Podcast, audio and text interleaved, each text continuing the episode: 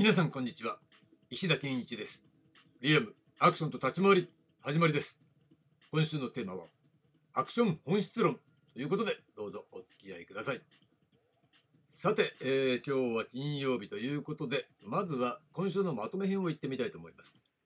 えー、月曜日。月曜日は姿形のない水ということでねブルース・リーさんの言説をアクションとして読み込むっていうのは正しいことなんですよというね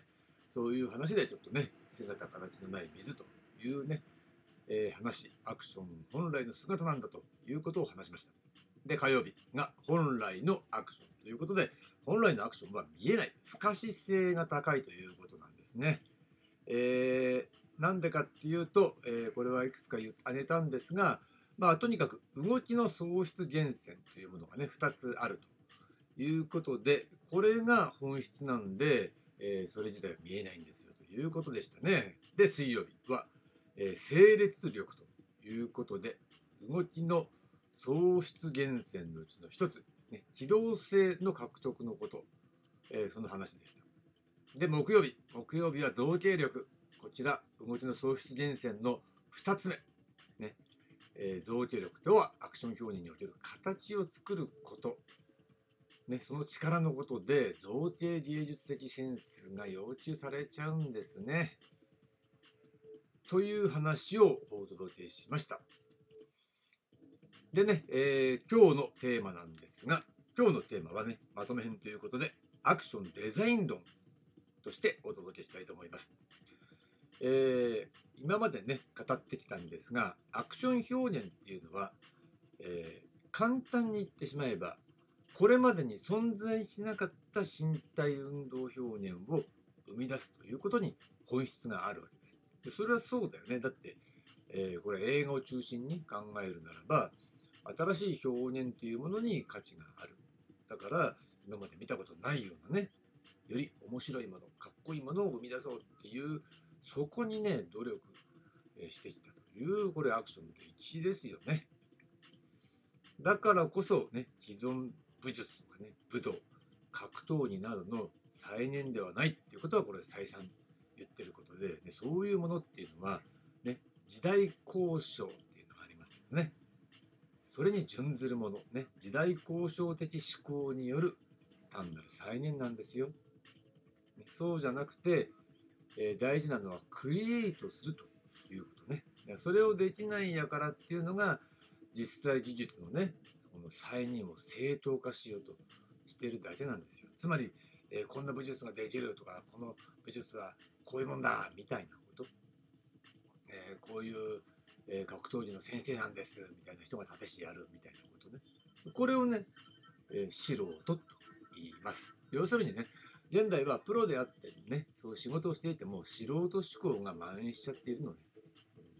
それは何でかって言ったら簡単に言うと、それはアクションの本質を、えー、分かってないからなんだけど、それは分かってないイコール経験がない。ね、アクション全盛に、えー、作り上げられたそういうアクションの本質的な表現に関わっていない。そういった人と、えー、仕事をしていない。教わっていない。ね、要するに知らないっていう。知らないから素人なんだよねっていう、そういう残念な結果があるね。で、えーだからこそってわけじゃないんだけど、常にね、えー、全盛期であってもアクションというのは、えー、実在のね、技術の模倣であるかのように誤認されてきたわけです。ね、誤認、ね、間違って認識されてきたっていうこと。ね、そうじゃないでしょっていうところなんだよね。つまり、えー、私なんかもね、昔よく言われたんだけど、アクションやってるっていうね、ことになると、じゃあ空手の段持ってるんですか？とか聞かれて、まあ、まあね、てんてんてんで、空手やってるんですか？とかね、まるまるやってるんですか？みたいなね。うん。前もね、割と最近聞かれた。なんかね、石田さん、英春店やったことありますか？とかって言われて、え？って、マジ？みたいな、なんで英春店なの？って。言って、いや、それたまたまその武道やってる人が、あの、英春店をちょっと教わったんだ。ありますか？っていうか、えー、まあちょっと、あの、講習会でね、そうそう、なんだってね、あの、講習会でその、あの、一回ね、その軸チュンチョイっていうのは教わったことありますよ。あとは基本的な受け方ね。うん、なんていう話をしたことあってたまたまそれやったことあったからさでもそれ1回だけなんだけどねみたいな話はしたことあるんですがみんなそう考えちゃうね。そうじゃない。それはアクションじゃないんですね。じゃあ何？っていうとアクションとはデザインなんだけど注意してほしいのは、ね、デザインって言っちゃうとあなんか面白い振り付けを考えることねって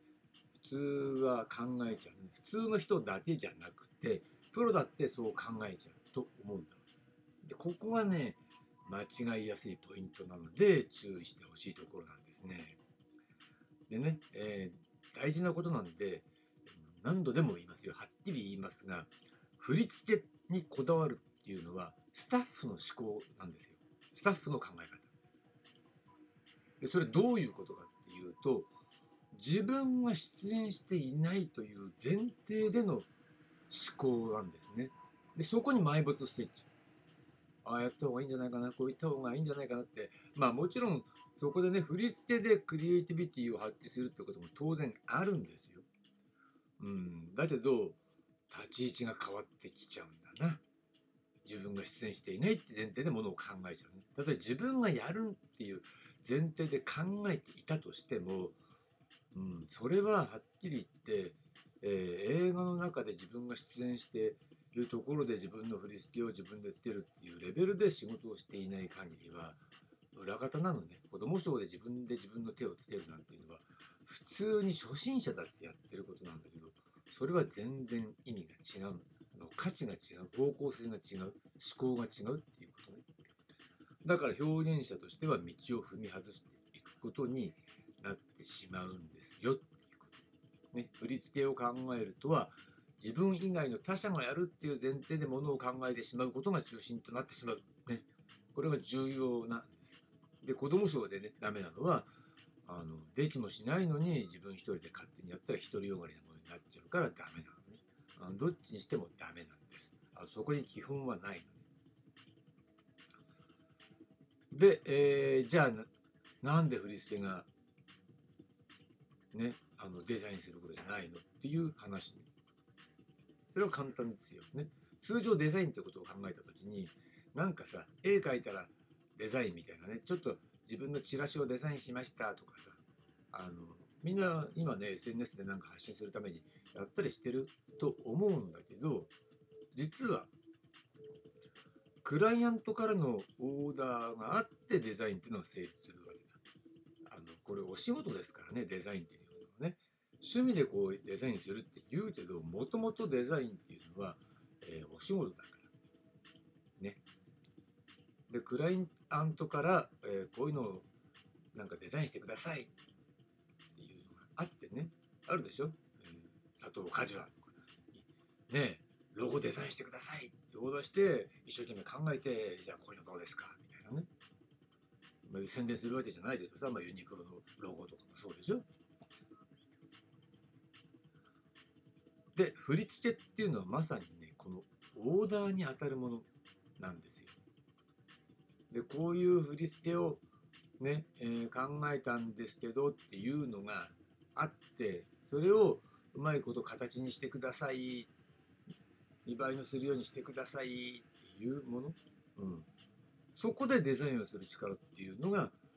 発揮されるわけだなだからアクション表現の能力でありデザインセンスが問われる。ね、そのために、えー、美術的センスが要求されるということになるわけです。ここの二重性がね、あのだからあの自分で振り付けを立ち回りの、ね、手を考えて自分でやるっていうようなねあの素人の子供賞方式がダメな理由はそこなのね。えー、私なんかさもともとだってさプロのさバリバリに活躍してるね立石さんの立ち回りを、えー、つけてもらったのを覚えて練習するっていうのを普通にやってきたからやっぱあのアクションっていうのは立ち回りはね立石がつけてそれをやる表現するっていうのは当たり前だよなっていう価値観の中で、えー、育ってきたから自分一人でやるのが当たり前だっていうこと自体は大いなる間違いなんだよってことが分かってるね。なんで分かってるのって言ったら簡単。えー、それやってる人は下手くそだから。うん、全然分かってねえな。あと、独りよがりになりがち。あと人の手をやるっていうことが人の手をつけたねあのその振り付けをやるっていうことができないのね違うんだよ。人の手をやるのが面白いわけだ。自分の中にない、ね、運動構造っていうものあと振り付けの考え方っていうものを自分の中に取り込む。そして自分なりにやるっていうことが面白いわけで、うん、そこの面白さも知らなければそういった技術性も、えー、自分の中に取り込んで領有するっていうことができてない。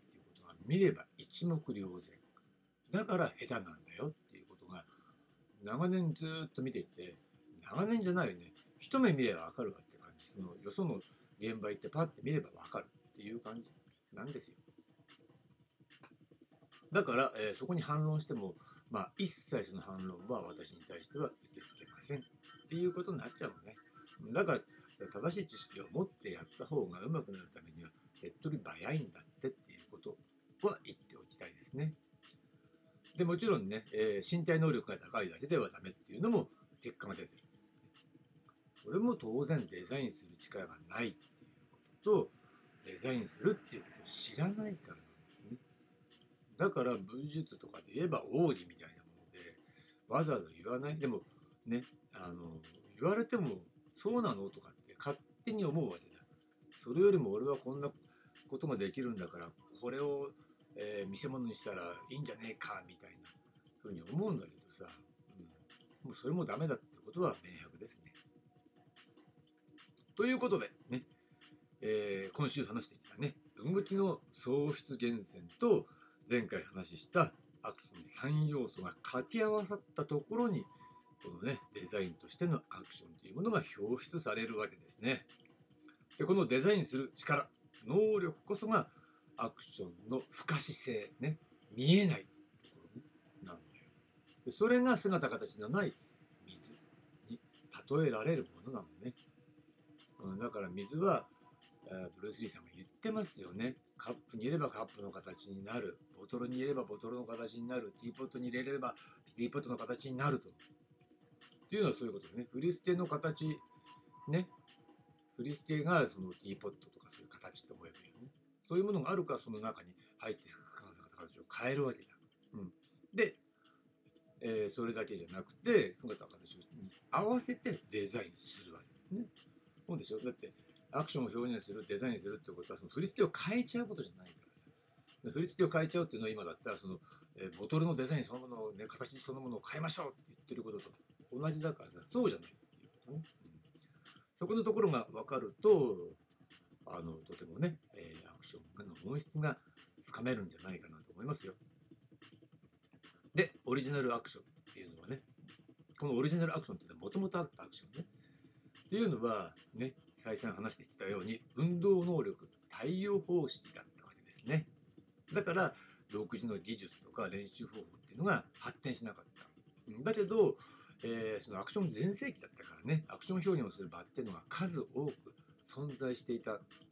だからこそその専門訓練ねその専門訓練っていうのはあの空手だけをやるとかねそういうバットンドだけを徹底的にやるっていうのはそれは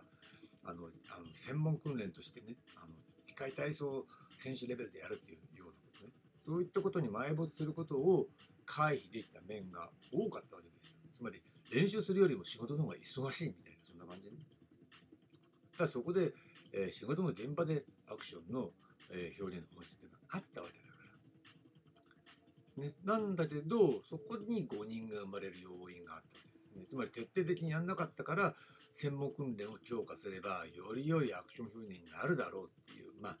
素人思考なんですけどね。それはさっき話したようにね。でもこれっていうのは、えー、スポーツ競技におけるね高難易度高得点思考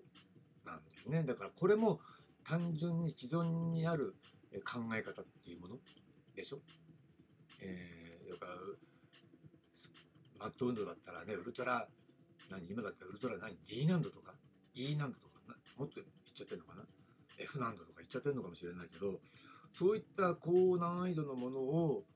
成功させれば高得点を獲得できるとかね？フィギュアスケートでも4回転誰もやってないから4回転ジャンプやったら高得点になるみたいな、だけど実際は表現っていうのはそうじゃないわけだみたいなところがあるわけなんですね。だその考え方はアクションにおいては間違っていますよっていうねこと。だからこそこういうねアクション全盛期を低下してこれも前回話した水平分離方式に移行してる時期だからこそ全盛期において潜在的に行われた方法論っていうのをシステム化する必要があるということね、うん、だからそういったことをやりますよ。という話にまあねつな、がってくるっていうかつなげたんじゃない、うん、そこをやりたいことを、えー、なんでそれがやる必要があるのかっていう説明としてねああこういうことが言えるなという話でした。ではね、長くなりましたが、えー、アクション本質論、